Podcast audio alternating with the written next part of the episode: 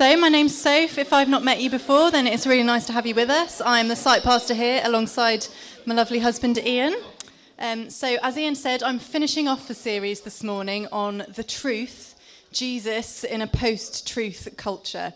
Um, so it was wonderful to have Derek Morphew with us last week. If you missed it last week, I'd really encourage you to listen back. He um, is an absolute hero of the faith um, and kind of a, a, big deal in the vineyard. And he did an amazing job unpacking the concept of the kingdom, which is something that we talk about quite a lot. Um, and that's a great starter for a series that's going to be coming up in a few weeks' time called Kingdom Carriers. So we gave kind of a spoiler for that last week, which is great. But we are finishing off our truth series this morning. So just to recap, the series so far. James, who is our senior pastor, he kicked off the series um, and talked about our post truth culture that we're now living in and defined it like this A post truth world is not one in which the truth has ceased to exist, it is one in which it no longer matters.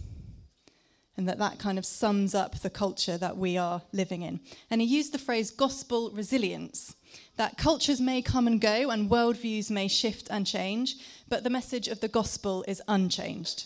The story of the saving grace of our Father in heaven, that his Son Jesus died to save us and set us free, that is the truth, and that will always be the truth. Thank you. Amen. So, gospel resilience, that will always be the truth. And Ian then shared about our gospel identity, how culture has become very self focused and self defining. People are asking, What do you identify as? How do you identify?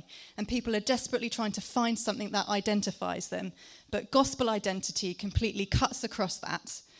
And when we stop trying to define ourselves and we let God identify us with the identity He's given us, which is that we are His children, that is our identity. So we can stop scrambling around trying to find our identity in something else.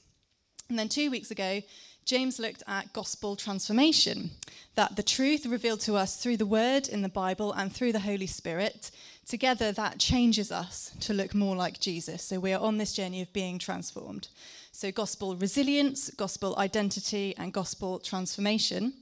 So, today I want to look at gospel readiness. And this is using language that is found in Ephesians in the Bible, where we're told metaphorically in chapter 6 to put on shoes ready to take the gospel of peace out into the world. So that's where this co- concept of gospel readiness comes from, being ready to take it out into the world. So the question we're exploring is how can we be ready to share the truth of our faith in this post truth culture in which we find ourselves? What can we do to be ready to go and share that? Because as I was saying, truth has become deeply subjective and individual. You have your truth, I have my truth, and whatever works for you is fine as long as it doesn't affect me. It's kind of this this culture that we're living in. And you know, whatever you believe is absolutely fine, but the moment it confronts me, it's not okay anymore. So that's quite a difficult context in which to share our faith because ultimately what we could be saying to people is we know the truth and what you're believing is mistaken. And that is quite offensive. And the reality is that the gospel is offensive. So it's okay to know that, that actually the gospel is offensive. And when Jesus was walking around on the earth and he was declaring that the kingdom was coming, he was forgiving people's sins, he was controversial.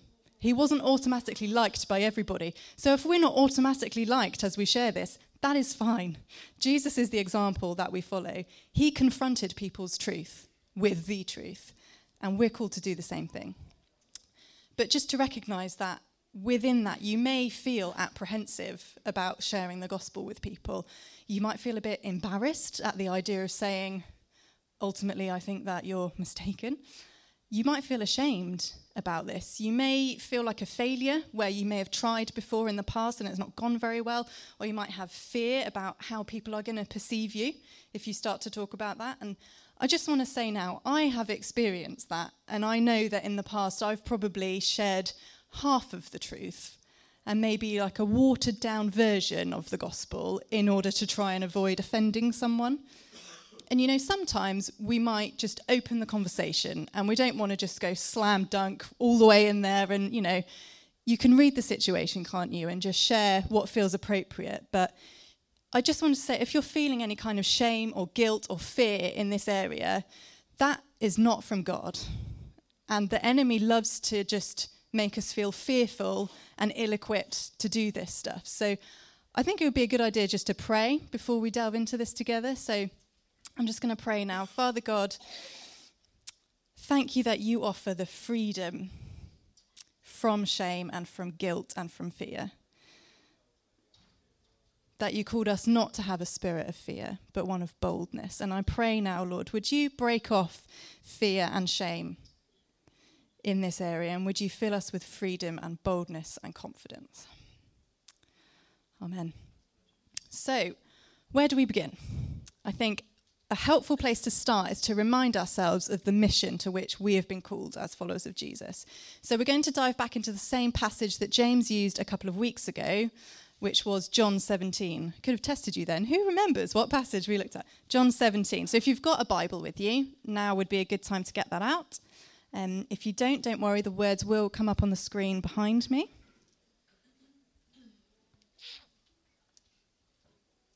That just leaked, never mind.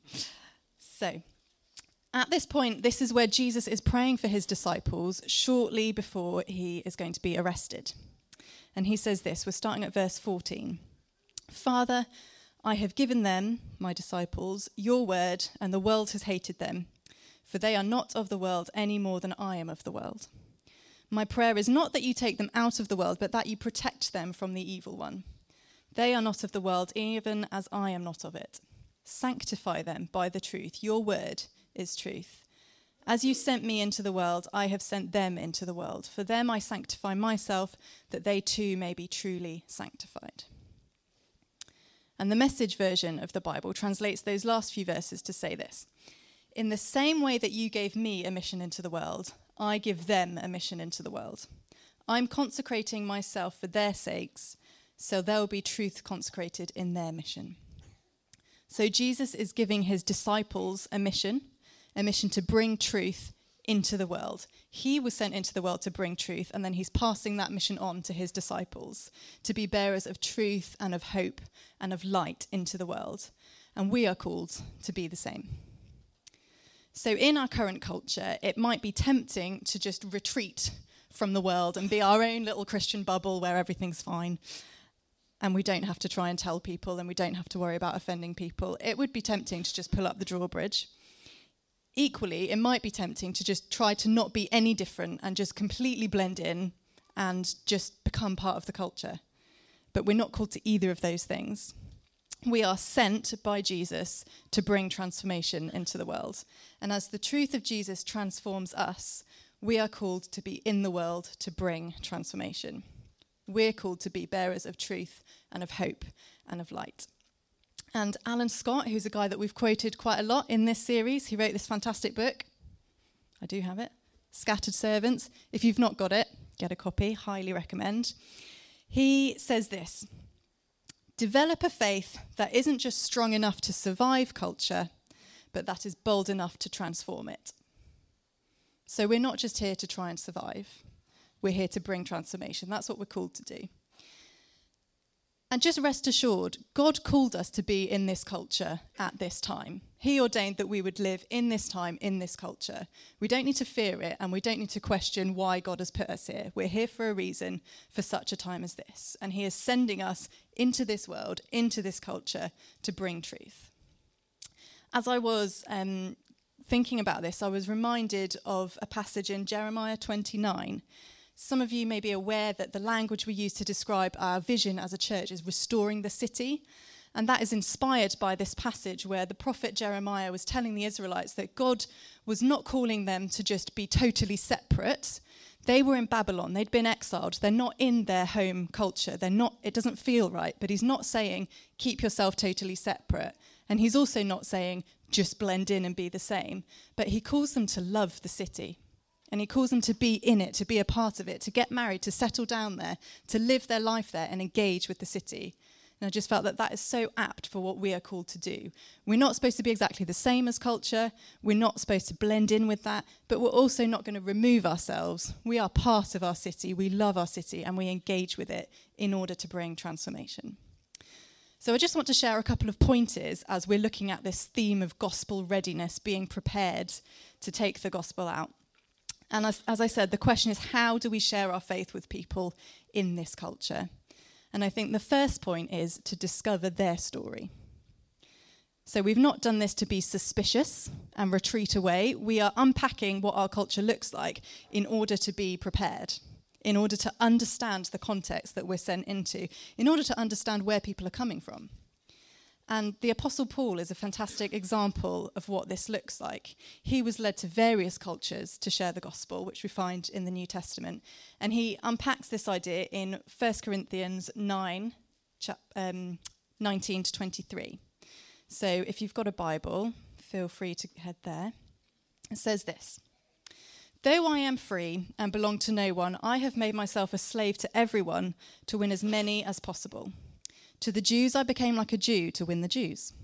To those under the law, I became like one under the law, though I myself am not under the law, so as to win those under the law. To those not having the law, I became like one not having the law, though I am not free from God's law, but I am under Christ's law, so as to win those not having the law. To the weak, I became weak to win the weak. I have become all things to all people, so that by all possible means I might save some.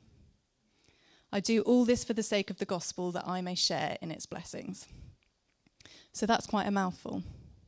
Uh, the message breaks it down like this it says, I didn't take on their way of life. I kept my bearings in Christ, but I entered their world and tried to experience things from their point of view.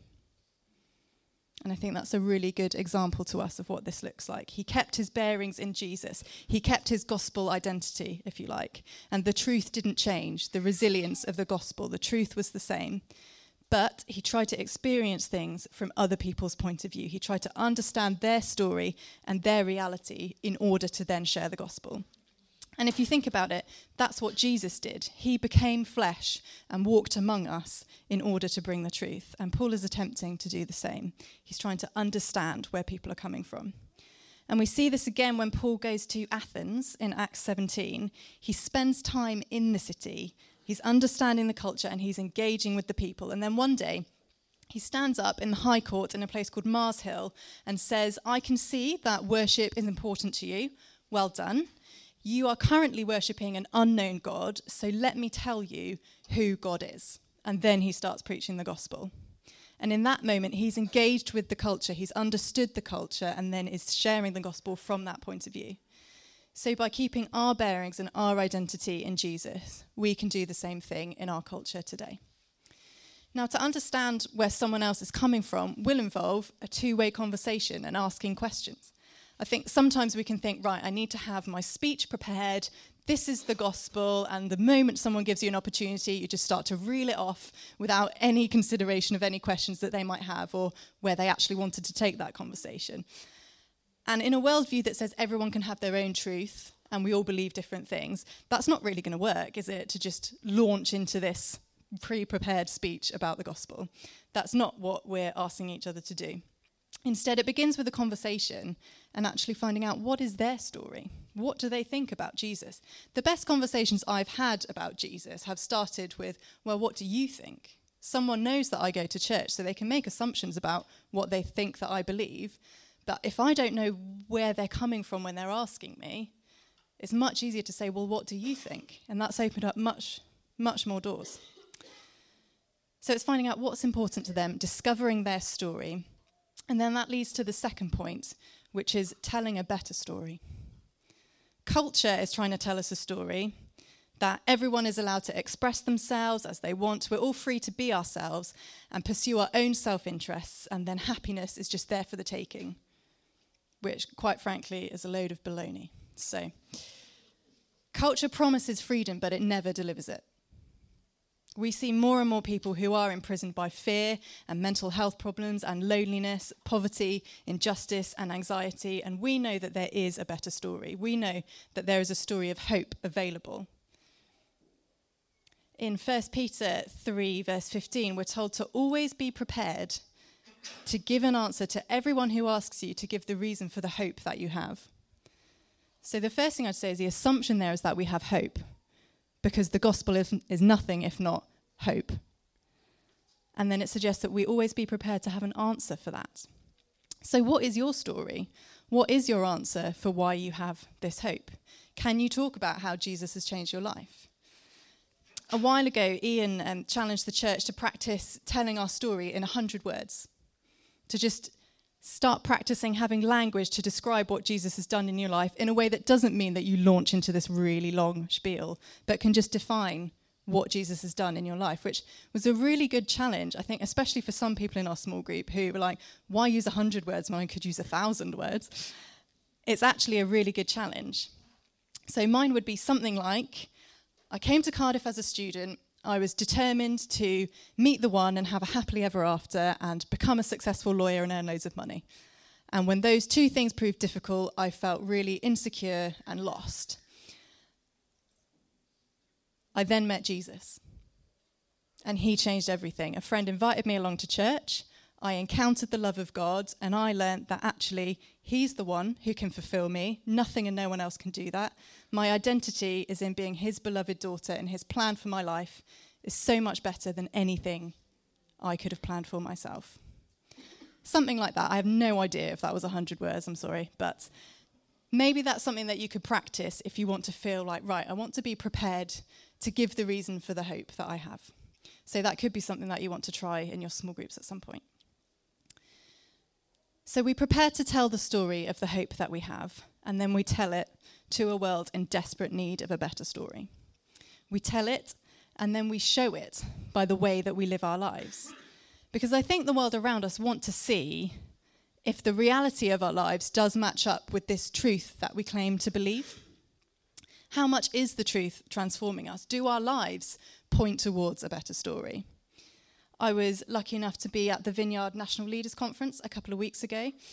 If you missed it, there are lots of the talks online on the Vineyard Churches UK website, and I would really, really recommend. There's some incredible teaching, and there was a speaker there called Katia Adams who was phenomenal.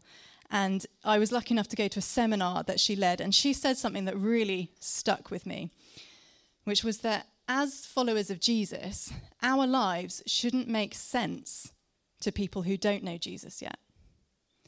If the decisions that we're making about where we live and how we spend our money and who we spend our time with, if that all makes perfect sense to people who don't know Jesus, then are we really that different? Are we pointing to a different story or not? I was like, oh my gosh, that is challenging, isn't it? And she just said, guys, stop making sense. Your lives shouldn't make sense. The fact that you somehow have enough money despite the amount that you keep giving away, that shouldn't make sense, but that's a kingdom reality. That's a kingdom story. That points to something else. The fact that we choose to spend time with people who seem completely unlovable and yet we find love for them, that doesn't make sense, but that points to a kingdom story. And ultimately, Jesus said, People will see that we're his disciples by the way that we love one another. And when we launched this site, we did a series on being a grace filled community. And if nothing else, you would hope that people see that the way we love each other points to something bigger than ourselves. So we tell a better story and we show a better story in the way that we live our lives. And finally, we're also called to demonstrate a bigger story, a kingdom story. So, as I said last week, Derek Morphew unpacked the concept of the kingdom and the fact that Jesus both proclaimed it, he talked about it and said the kingdom of God is at hand, but he also demonstrated it with actions, and we're called to do the same thing. And we see this throughout the ministry of Jesus. Verse after verse, the Gospels show us that as well as talking about it, he showed it. He showed the breaking of freedom, of healing, of casting out the demonic. And we're called to do the same thing. It's proclamation and demonstration, and they go hand in hand. So, how do we share our faith with others in this post truth culture? We discover their story, we tell them a better story of hope, and lastly, we demonstrate a kingdom story. It's bigger, it's bigger than culture, it's bigger than this world. A story of the kingdom of God breaking in to bring heaven on earth.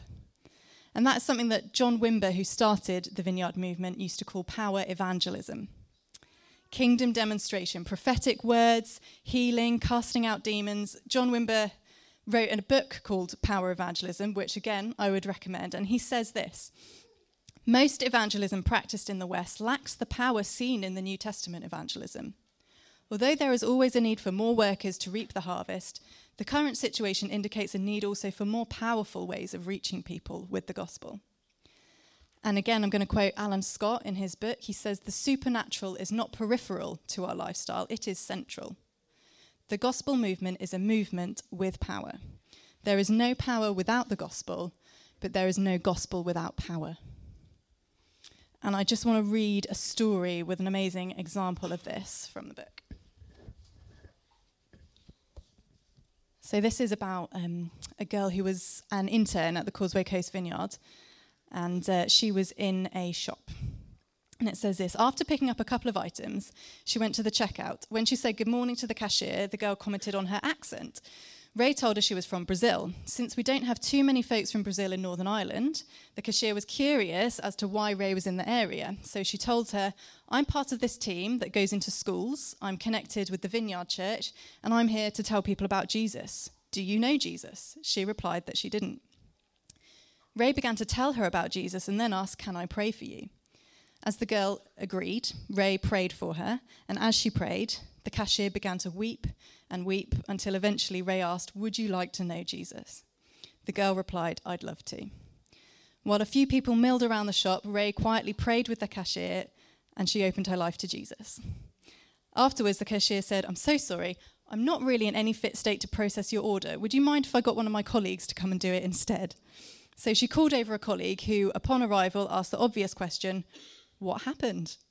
Ray told her about the previous conversation, concluding with the question do you know Jesus? And the girl said, No, I don't. And Ray said, Well, I'd love to tell you who he is. She began to describe Jesus to her. And then she asked, Would it be okay if I prayed for you? And the girl said, Yes. As Ray began to pray, she had a picture of the cashier surrounded by all sorts of self help books. And she said, I see that you're reading a lot in self help and you suffer from depression. But what you need to know is Jesus doesn't want you to waste your money on these books anymore.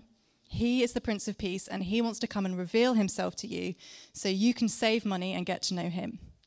At this, the girl started weeping and weeping. Ray said, I can see you're really moved. Would you like to know Jesus? And the girl said, I really would. So Ray prayed for her, and she gave her life to Jesus too. Then the cashier said, I'm not really in any fit state to process your order. At this point, Ray said she felt both excited and embarrassed because she started to wonder what people around her must be thinking she was saying to upset these girls. Undeterred, when the cashier called over a third colleague, and the third colleague asked what happened, Ray just felt excited and blurted out, You know what happened? Jesus happened. Do you know Jesus? And the girl said, No, I don't. She began to tell her about Jesus and asked, Can I pray for you? The girl said, I'd love you to pray for me. I think I'm going to lose my job. I've got a terrible back condition. I've been off work so many days recently. I have a meeting with my manager this afternoon and I think they're going to fire me. Could you pray for that? Ray prayed for her, this time asking, Jesus, please don't let her cry. She prayed for her to be healed and that Jesus would reveal his heart to her. Afterward, the cashier tried moving her back. She was able to bend right over, and the pain was significantly improved. She gave her life to Jesus too.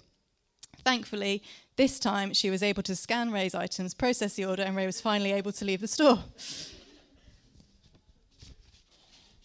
So, I just wanted to share that as an example of what this can look like. A demonstration of the kingdom is so important because it completely cuts across reality and it shows the truth of God and the love of God right there, and it breaks in and it's undeniable. And I just want to be really real here and say this is something that we are itching to see more of. I would love to see more of this in my life. And I've been to plenty of shops and never quite had an experience like that one. But it's something that we're really keen to press into as a community and just asking you to join us on the journey of getting stuck in and exploring this together. Whether you have been doing this kind of stuff for years or it's completely new to you, I know that for some of you, this stuff might feel really daunting and I just want to assure you that this is a safe space where we can explore it together. Hopefully, you've noticed that we want to just invite the Holy Spirit and see what He wants to do among us. And this is a training ground and a learning ground from which we can then carry the kingdom as we go out into the city. So we're in it together. And if we really want to restore the city, then this stuff is going to have to be key. And John Wimber used to say, the meat is on the street. That whatever healing and breakthrough of the kingdom they saw inside the church, they would see 10 times over outside of the church. And Kenzie, some of you know Kenzie, had a prophetic word last week that she shared with the church. A number of people had words, which was brilliant. And she had the word heartbeat and a feeling that God wanted to quicken our heartbeats and show us that there is so much more. Because a nice Sunday service is not everything that we're called to in North Cardiff. This is the beginning. This is the training ground. This is base camp. But this is not the full extent of what God's called us to. So, our next series is on being kingdom carriers. Because if we're going to play our part in restoring the city, then we want to be equipped to do that. We want to be equipped to proclaim and demonstrate the kingdom. And that's going to be crucial. Because we're not just here for a church full of people, we are here for a city full of hope. So, how do we ready ourselves to share the truth of Jesus in a world that so desperately needs it? We learn their story, and then we tell a better story of hope, and then we demonstrate the kingdom to them. So, are you in? Are you on board? Shall we stand? I think we should pray.